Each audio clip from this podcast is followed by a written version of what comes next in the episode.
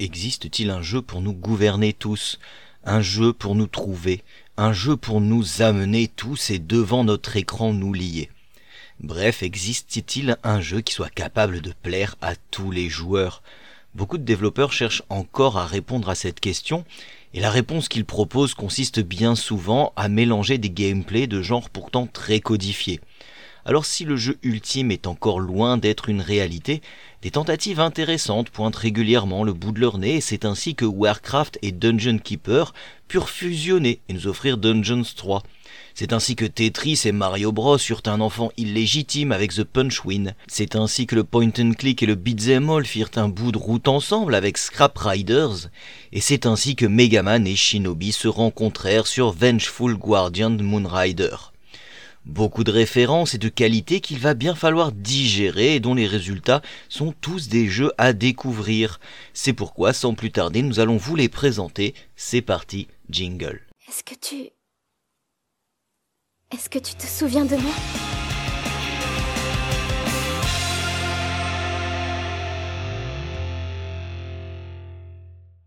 Lorsque nous avons apprécié un titre sur un autre support et que celui-ci est porté quelques années plus tard sur nos Nintendo Switch, il est souvent difficile de se faire un avis objectif et neutre. En effet, console portable oblige, les développeurs se doivent de faire avec des limitations bien plus grandes que sur un PC de plusieurs kilos. Mais il nous est aussi impossible de négliger le fait que cette console est aussi capable de faire tourner des œuvres dans des mondes ouverts à la fois immenses et magnifiques tels ce que propose Monolith avec sa série des Xenoblade Chronicles. Et c'est ici que pointe le bout de son nez Dungeons 3. Un jeu certes loin d'être parfait, mais qui avait su attirer un public friand de gestion, de STR et d'une bonne grosse dose d'humour. Le voir débarquer sur nos Switch peu avant la sortie d'un nouvel épisode est donc une bonne nouvelle, mais c'est aussi frileusement, par peur de la déception, que nous avons pu le prendre en main pour vous livrer maintenant nos impressions. Ah, mon fils, je savais que vous seriez. n'avez plus besoin de vous sacrifier pour votre peuple. Aujourd'hui, vous, Vous avez n'avez plus à porter le poids de votre couronne. votre pays. Je me suis occupé de tout. Pour comprendre le plaisir que le joueur éprouve lorsqu'il démarre une partie sur un jeu de la série des Dungeons, il faut remonter le temps d'une bonne vingtaine d'années et s'arrêter tout d'abord en l'an 99 du siècle dernier. C'est en effet lors de cette année qu'est sorti le second et dernier épisode de la franchise des Dungeon Keeper, une série qui avait marqué son époque ainsi que le genre des jeux de gestion en nous proposant de gérer et développer un antre du mal. Véritable pastiche des jeux du genre à la narration prenant part dans un monde de fantasy, il offrait aussi et surtout un gameplay solide et divertissant avec en plus un mode online. Bref, une référence du genre toujours d'actualité. Notre second arrêt sur cette autoroute de la mémoire concerne l'année 2002 et la sortie de Warcraft 3, un titre qui fut sans doute, avant l'avènement de Starcraft 2, le STR ou jeu de stratégie en temps réel le plus important de la scène vidéoludique. Pourquoi évoquer ces titres ô combien importants dans l'histoire de notre média? Eh bien tout simplement car la série des Dungeons tente depuis 2010 de mixer ces deux titres pour nous offrir une expérience à la fois unique et prenante. L'opération est d'autant plus importante que nous sommes orphelins de titres tels Dungeon Keeper depuis son épisode 2 et de STR de qualité depuis que StarCraft 2 a phagocyté l'ensemble de la production. Mais à vouloir jouer sur les deux tableaux, il est forcément difficile de combler l'ensemble des attentes des fans des genres précédemment cités, et nous allons donc continuer ce test en évoquant le public cible de Dungeons 3. Oui, la partie gestion, sur laquelle nous reviendrons plus en détail, est édulcorée par rapport à des titres tels le récent Two Point Hospital.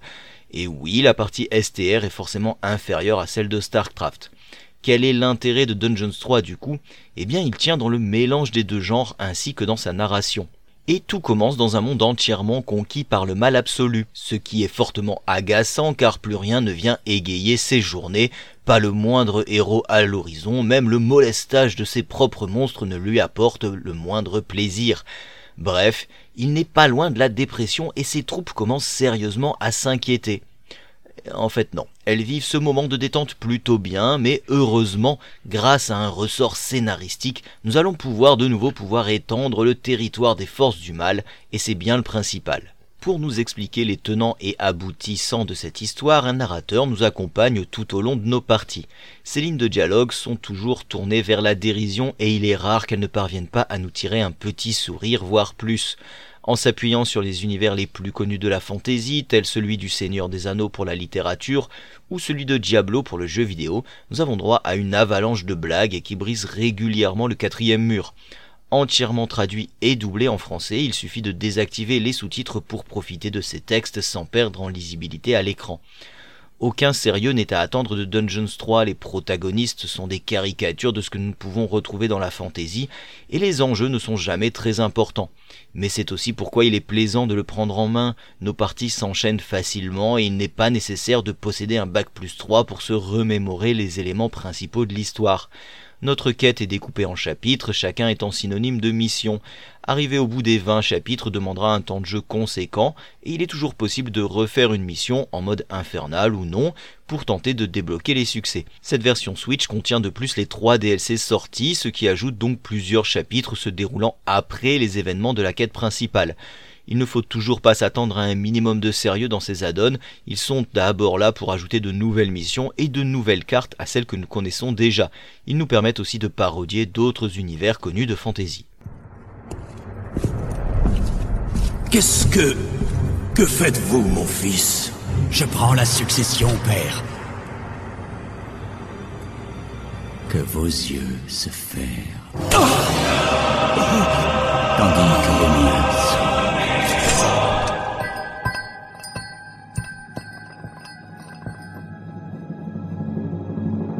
ce royaume va tomber. Et un nouvel ordre naîtra de ses cendres qui détruira les fondations du monde. Mais il est temps de rentrer dans le cœur du gameplay. Celui-ci est découpé en deux phases liées aux deux mondes que nous allons devoir explorer. Le monde souterrain nous offre une vaste aire de jeu dans laquelle nous allons pouvoir aménager, comme nous l'entendons, notre donjon. À nous les joies de la destruction de roches pour faire une place nécessaire à la création de salles dédiées, entre autres au stockage de nos trésors, à la création d'un stock de nourriture, au repos de nos troupes et bien d'autres lieux propices à l'épanouissement de nos monstres. Les paramètres entrant en compte pour améliorer le rendement de nos unités sont assez simples et il est rare de perdre une partie suite à une mauvaise gestion de notre donjon. Pour débloquer de nouvelles salles, il nous faut toujours passer par la case recherche. Celle-ci nous coûte des ressources de deux types, l'or et la malfaisance. Si l'or se récolte facilement en forant dans ce monde souterrain, la malfaisance demande des conquêtes dans le monde supérieur. Arrive alors la seconde phase de gameplay. Notre donjon commençant à prendre forme, nous pouvons envoyer à la surface nos premières troupes. Nous commençons alors à prendre part à des combats similaires à ceux proposés par les STR. Nous sélectionnons nos troupes et les envoyons combattre contre les unités ennemies, la différence étant que la partie construction se fait dans un autre monde. Des passages existent entre ces deux mondes et il n'est pas rare que des héros tentent de venir détruire notre cœur de donjon. À nous alors de renvoyer nos troupes de la surface ou de prévoir des unités en réserve via une salle de garde par exemple. L'ensemble de ces deux phases offre un gameplay assez équilibré qui nous demande de changer régulièrement de monde pour optimiser notre avancée. Les alertes mises en place lorsque notre donjon est attaqué sont efficaces et une bonne préparation du style salle de garde plus piège permet par la suite de se dédier à notre progression à la surface. Toutefois, nous nous rendons vite compte que cette boucle de gameplay se répète très vite. Les surprises rencontrées en créant notre donjon sont toujours les mêmes, et les missions en dehors de la narration sont assez similaires d'une mission à l'autre, tout comme les combats. Ainsi, le même équilibrage entre nos unités d'attaque au corps à corps, d'attaque à distance et de soins suffit largement pour mener à bien l'ensemble de nos missions à la surface. En résumé, sans atteindre les sommets des jeux du genre, Dungeons 3 sait se montrer suffisamment intéressant sur ces deux aspects pour nous permettre de nous amuser et voir venir tranquillement la fin de son mode histoire et de ses DLC. Pour le reste du contenu, nous restons toutefois sur notre fin. Il y a tout d'abord les fonctionnalités online qui ont complètement disparu de notre version Switch. Alors si pour l'aspect versus il est difficile de le regretter, l'aspect coopération du mode histoire est un manque bien plus gênant. Par contre, la mise en place de raccourcis au Joy-Con est l'une des grandes forces de cette version. Il est bien sûr impossible de rivaliser avec le combo clavier-souris, Toutefois, il est très facile de réaliser l'ensemble des actions nécessaires à la bonne marche de nos missions. Que nous soyons en mode gestion ou en mode STR, il est toujours très rapide aussi bien de sélectionner nos unités ou de construire une salle. La partie STR était notamment la plus périlleuse. La touche ZL, accompagnée de flèches directionnelles, nous permet de choisir soit l'ensemble de nos troupes, soit l'ensemble des troupes au corps à corps, soit notre héroïne. C'est simple, mais efficace et largement suffisant compte tenu de la faible quantité de monstres que nous pouvons créer en même temps. Les graphismes cartoon dans le style Warcraft 3 fourmillent de détails. Toutefois, force est de constater que cette version Switch souffre d'une définition relativement faible, notamment en docké. Le résultat est alors plutôt flou et très loin de la version PC. En nomade, le constat s'adoucit forcément et le rendu est bien plus agréable. Mais le vrai gros problème de cette adaptation concerne les micro-chargements qui viennent friser notre écran bien trop souvent. Même le menu de lancement souffre de ce problème lorsque nous sélectionnons une mission ou que nous changeons de carte en mode escarmouche. C'est vraiment désagréable de devoir attendre que le jeu se stabilise et cela nuit au plaisir, surtout que les allers-retours entre les deux mondes sont nécessaires et réguliers. En conclusion, avec son mélange gestion et STR simplifié mais efficace, et sa narration misant tout sur la dérision, Dungeons 3 est un titre qui mérite d'être découvert, ne serait-ce que pour nous rappeler au bon souvenir de Dungeon Keeper. Il est toutefois dommage que notre version de test souffre d'autant de micro-chargements qui frisent trop souvent notre écran, car le travail de portage réalisé sur l'interface et les contrôles permet une prise en main optimale sur console. De même, si les graphismes sont détaillés, cette version Switch est bien trop floue, notamment en docké. Il faut espérer que le prochain épisode saura reprendre les réussites de ce portage, tout en corrigeant ses petits défauts, et c'est pour ça que ce Dungeons 3 mérite tout de même sa note de 7 sur 10.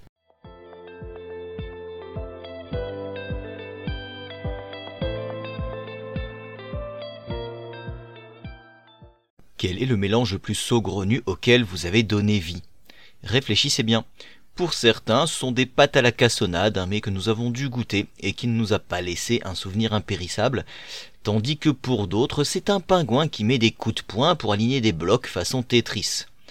Alors cette rencontre du troisième type va-t-elle nous contenter davantage qu'un mélange culinaire d'étudiants en mal d'aventure? C'est en tout cas ce que nous allons tenter de développer dans les minutes qui vont suivre en parlant de The Punchwin, le dernier titre édité par Shinen Multimedia.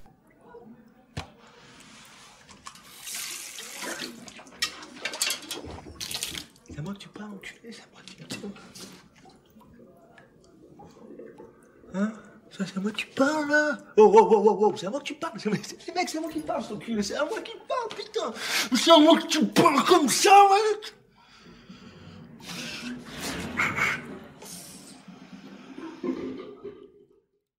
Tout commence dans le meilleur des mondes glacés pour notre pingouin. Il se promène tranquillement sur son territoire lorsqu'il tombe sur un trou dans le sol.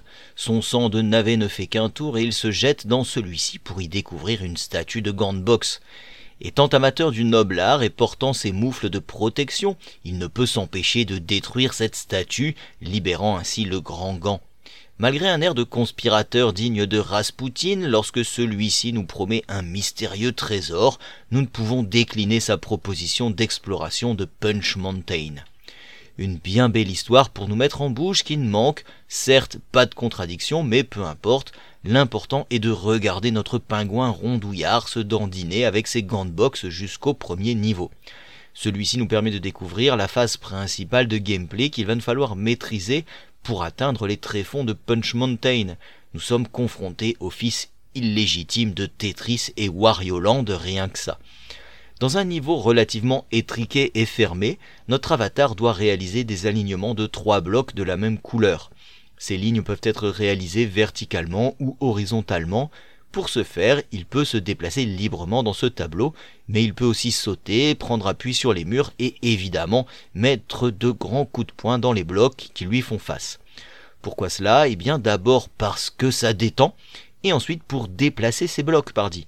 Car oui, les blocs qui tombent du ciel ne vont pas s'aligner tout seuls. Mais commençons par détailler cette manne céleste.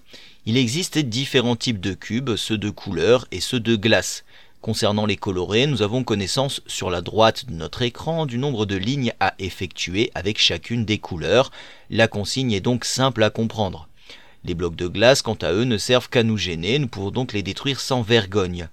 Ceux-ci contiennent bien souvent des items qui vont modifier le déroulement de notre partie, entre un éclair qui rendra notre prochain coup surpuissant, un réveil arrêtant le temps ou des pièces de monnaie qui nous permettront à terme de débloquer de nouveaux niveaux ou de nouvelles capacités, il ne faut jamais négliger ces cubes transparents qui vont vite se révéler aussi importants que ceux de couleur. Ce mélange de Tetris et de pur platformer nous donne un gameplay extrêmement addictif et nerveux dès les premières minutes de jeu. Si dans un premier temps les niveaux s'enchaînent rapidement avec un level design assez plat, très vite des dénivellations de terrain viennent nous compliquer grandement la tâche et nous ne savons plus vraiment où donner de la tête pour réussir à nous en sortir.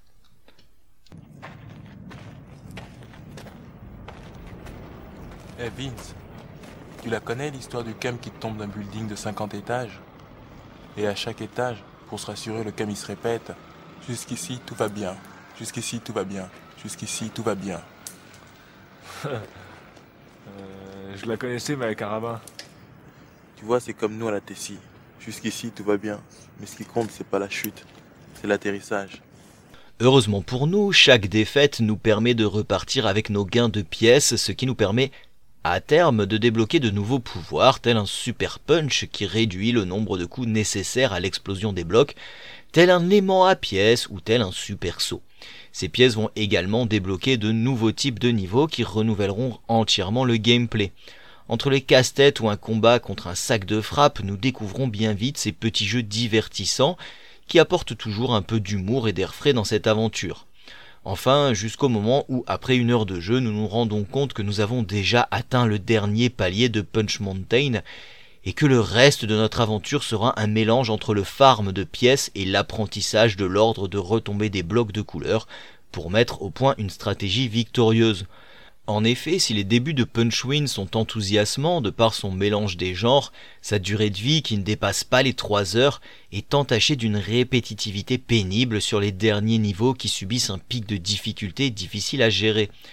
Ce pic arrive très vite vu qu'avec un peu d'optimisation, il est possible d'atteindre ce palier en moins de 45 minutes. The Punchwin, c'est grosso modo une heure d'amusement et de découverte avant deux heures de farm, de répétition et d'apprentissage pénible pour atteindre la fin. Bien sûr, le tarif de lancement de 15 euros de ce Punchwin est en adéquation avec cette durée de vie. Malgré tout, l'impression de nous être amusé qu'une heure avant de buter sur la poignée de niveaux restants nous laisse un goût amer en bouche et nous fait conseiller d'attendre une baisse de prix pour rendre cet achat qualitatif. Pour le reste, il est difficile de critiquer le travail effectué. Les graphismes tout en pixels sont mignons tout plein et la galerie de personnages rencontrés est amusante. La bande son fait son office, elle comble le vide sans pour autant être inoubliable. La prise en main ne souffre d'aucun souci et la moindre de nos sollicitations est prise en compte. Nous pouvons frapper dans toutes les directions et il faut faire preuve de talent pour réussir nos frappes tant la vitesse de chute des blocs couplée à notre propre vitesse rend le tout très dynamique. En conclusion, malgré une entame tonitruante et intéressante nous proposant un gameplay mêlant Tetris et le jeu de plateforme, The Punchwin nous lasse bien trop vite la faute à un nombre de niveaux assez limité, ainsi qu'à une courbe de difficulté qui explose le plafond dès l'heure de jeu, nous obligeant à refaire ad nauseam les mêmes tableaux. Pour ceux dont un tel challenge titille l'intérêt, ils pourront profiter d'un gameplay original et d'une galerie de personnages amusants durant un temps de jeu de 3 bonnes heures, et pour ces raisons, nous lui donnons la note de 6,2 sur 10.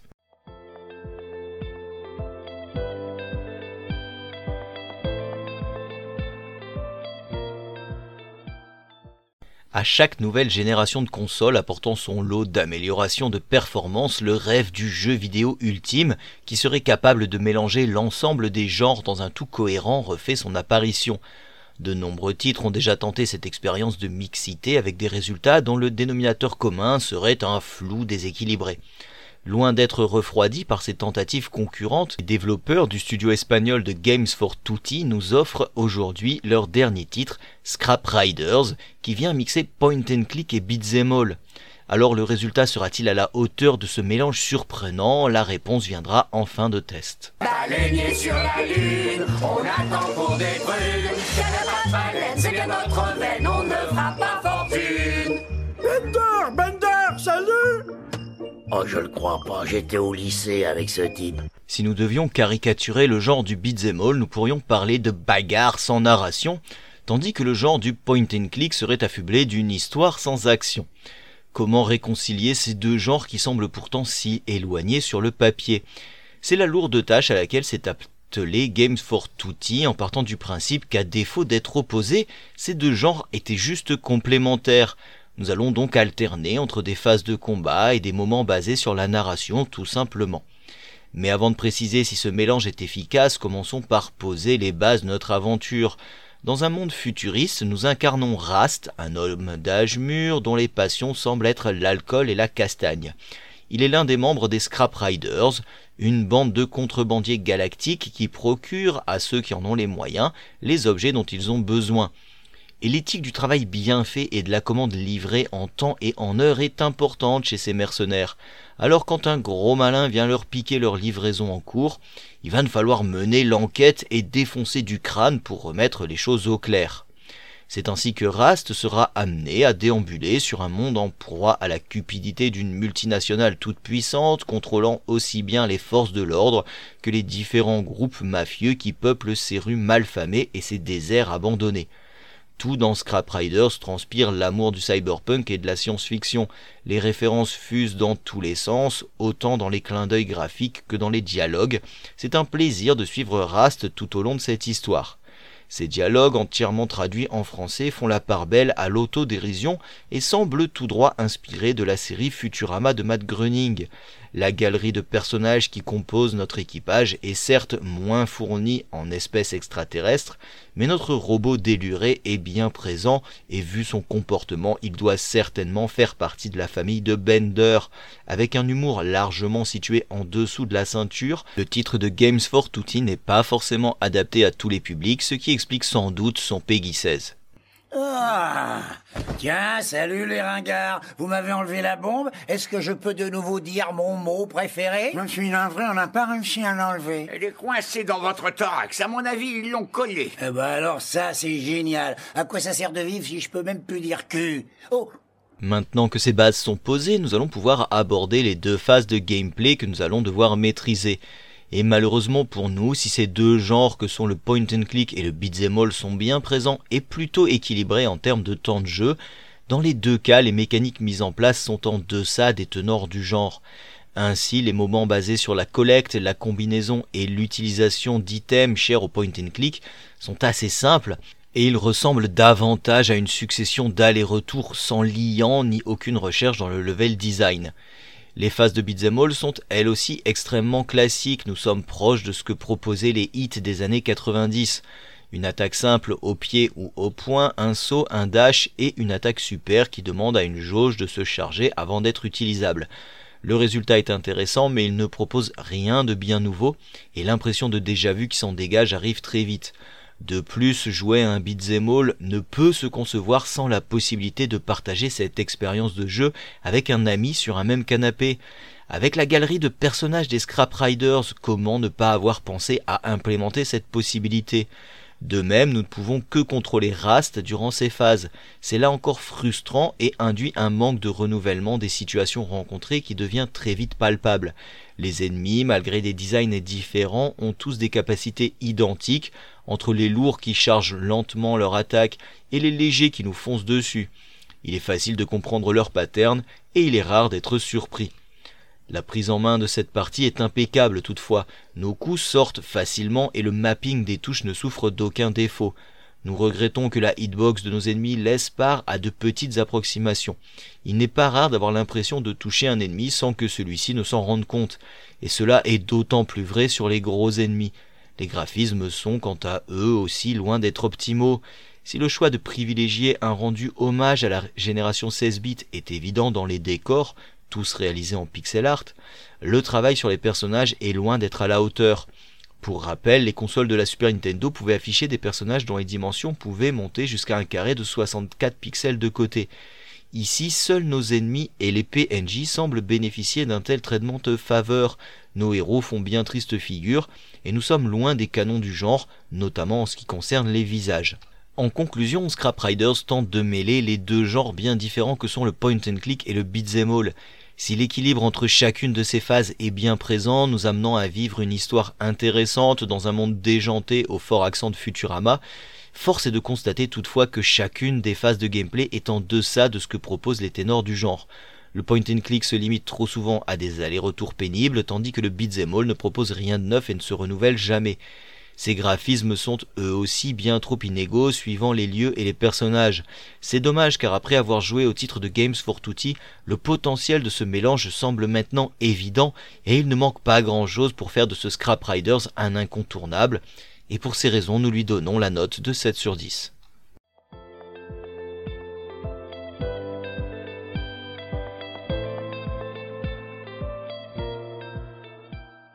Après un Blazing Chrome qui rendait un vibrant hommage à Contra, le studio brésilien Joy Mesher continue son petit bonhomme de chemin en nous proposant son nouveau titre Vengeful Guardian Moonrider. Et pour ne pas modifier leur ADN de base, ils poursuivent dans la voie du néo-rétro en s'attaquant cette fois-ci à deux monstres de l'ère 16 bits, Megaman et Shinobi. Alors comment marier un robot humanoïde et un ninja pour en faire un tout cohérent et addictif, c'est ce que nous allons découvrir dans la suite de ce test. Si je ne les fais pas sortir, ils vont mourir. Vous avez tous les jours des gens qui meurent.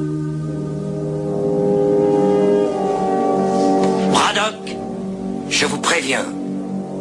Attention où vous mettez les pieds.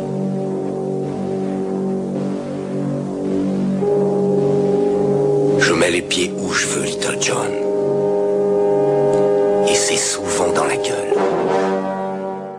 Mais concentrons d'abord notre attention sur les deux néophytes du gamepad qui n'auraient pas les notions de base nécessaires à la compréhension de cet article. Que sont Shinobi et Megaman? Eh bien, ce sont d'abord deux héros ayant fait les beaux jours des deux monstres des années 90, à savoir la Mega Drive pour Shinobi et la Super Nintendo pour Megaman. Le premier nous mettait aux commandes d'un ninja armé d'un katana et de shuriken dans un déroulement linéaire, tandis que le second nous demandait de manier un robot capable d'absorber les attaques de ses ennemis vaincus, tout en nous laissant le choix du niveau à parcourir. Deux gameplays bien différents qui ont pourtant chacun fait les beaux jours de l'action plateforme dès la sortie commune de leur épisode fondateur sur des consoles 8 bits en l'année 1987. Si la guerre des consoles est terminée depuis longtemps entre Sega et Nintendo, c'est un nouveau pas qui vient les rapprocher l'un de l'autre avec la rencontre de ces deux figures historiques qui se mêlent grâce au travail d'orfèvre des Brésiliens de Joy Mesher. Et ces présentations étant faites, nous allons pouvoir entrer dans le vif du sujet. Vengeful Guardian Moonrider commence par soigner la forme en nous proposant une narration prenante et énigmatique qui révélera ses secrets au fur et à mesure que nous nous rapprochons du dénouement. Nous apprenons au lancement de notre partie que notre histoire se déroule à Senrai, un pays en proie à des révoltes sévèrement réprimées par le pouvoir en place. Notre avatar sort quant à lui d'une cuve dans laquelle il se réveille. Il ne sait pas ce qu'il y fait et quel est son rôle dans cette histoire, mais sortir du complexe qui le maintient enfermé semble être une évidence. Très vite, nous apprenons que nous sommes un produit défectueux du corps d'élite des Moonriders, des armes humaines reprogrammées au service du pouvoir en place. Notre fuite nous conduira à rencontrer chacun des membres de ce groupe, ce qui nous permettra d'en apprendre un peu plus sur les tenants et aboutissants de cette histoire qui fait la part belle aux leçons philosophiques sur le pouvoir et les responsabilités. Toujours très rapides, ces phases de dialogue font avancer la narration intelligemment, sans jamais être trop lourdes, bien au contraire, elles se montrent intelligentes et bien écrites, et savent maintenir notre intérêt pour ce personnage et ce monde. J'ai aussi entendu dire que t'avais été mordu par un cobra royal. Oui, c'est vrai, oui. Mais après neuf jours d'atroces souffrances, il a fini par mourir. Pour prendre en main notre Moonrider, nous pouvons commencer par un tutoriel parfaitement intégré à cette histoire, puisqu'il prend la forme d'une simulation numérique de recalibrage de notre hôte.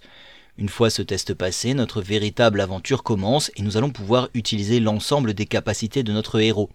Si celui-ci possède les attributs et le design d'un shinobi, à savoir un katana disponible via la touche Y, il possède aussi une jauge d'attaque spéciale à la Megaman.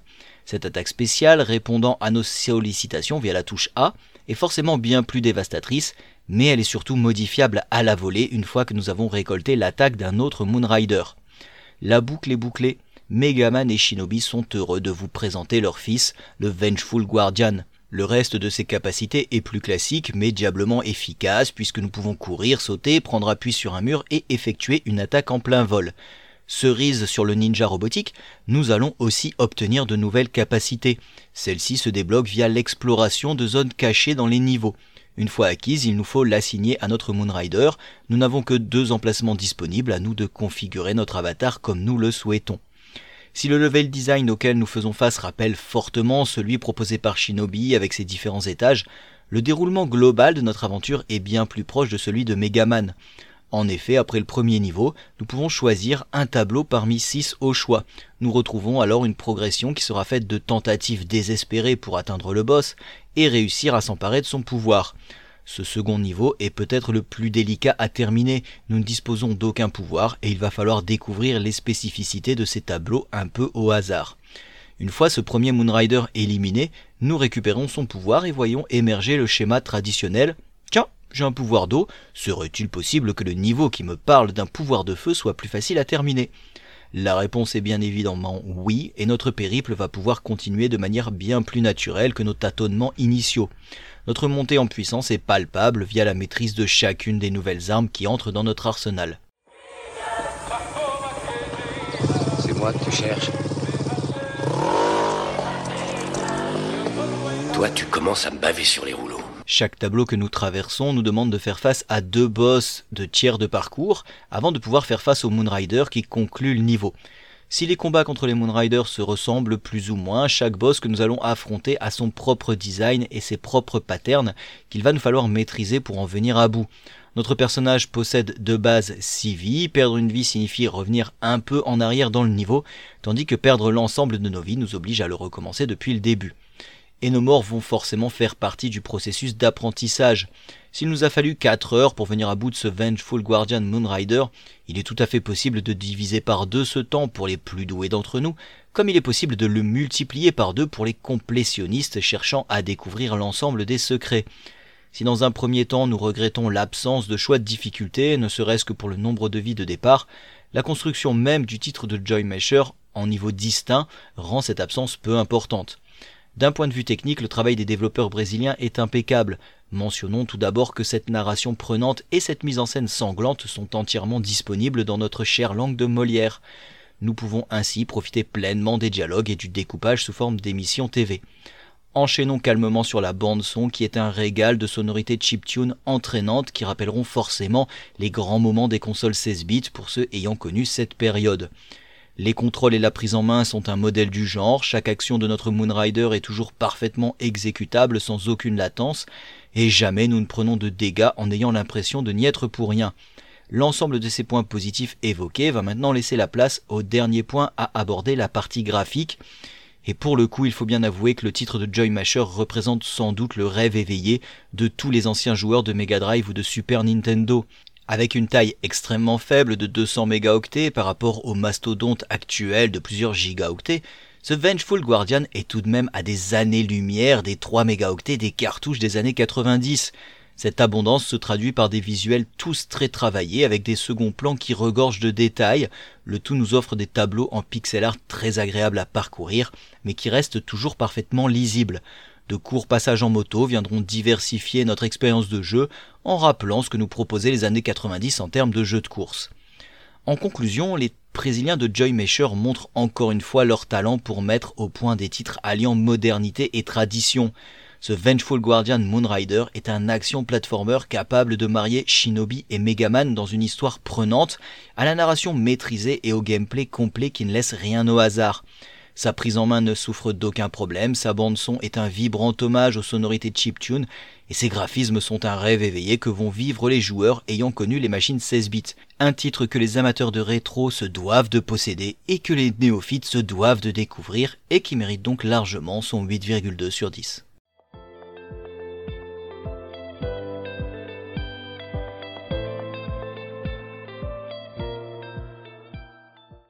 Ces quatre titres sortis récemment sur Switch nous montrent à quel point il peut être intéressant de jeter un œil dans le rétro pour réaliser de nouvelles expériences, toujours plus enrichissantes pour les joueurs que nous sommes. Que ce soit la gestion stratégie de Dungeons 3, le Tetris platformer de Punchwin, le point and click beat'em all de Scrap Riders ou le Mega Shinobi Man de Vengeful Guardian Moonrider, le plaisir pris tient autant dans les souvenirs qui remontent à la surface que dans la saveur qui se dégage d'un mélange inattendu. Alors si nous ne pouvons faire autrement que de vous conseiller fortement ces jeux, nous vous donnons aussi rendez-vous la semaine prochaine pour un nouvel épisode, et d'ici là, amusez-vous bien.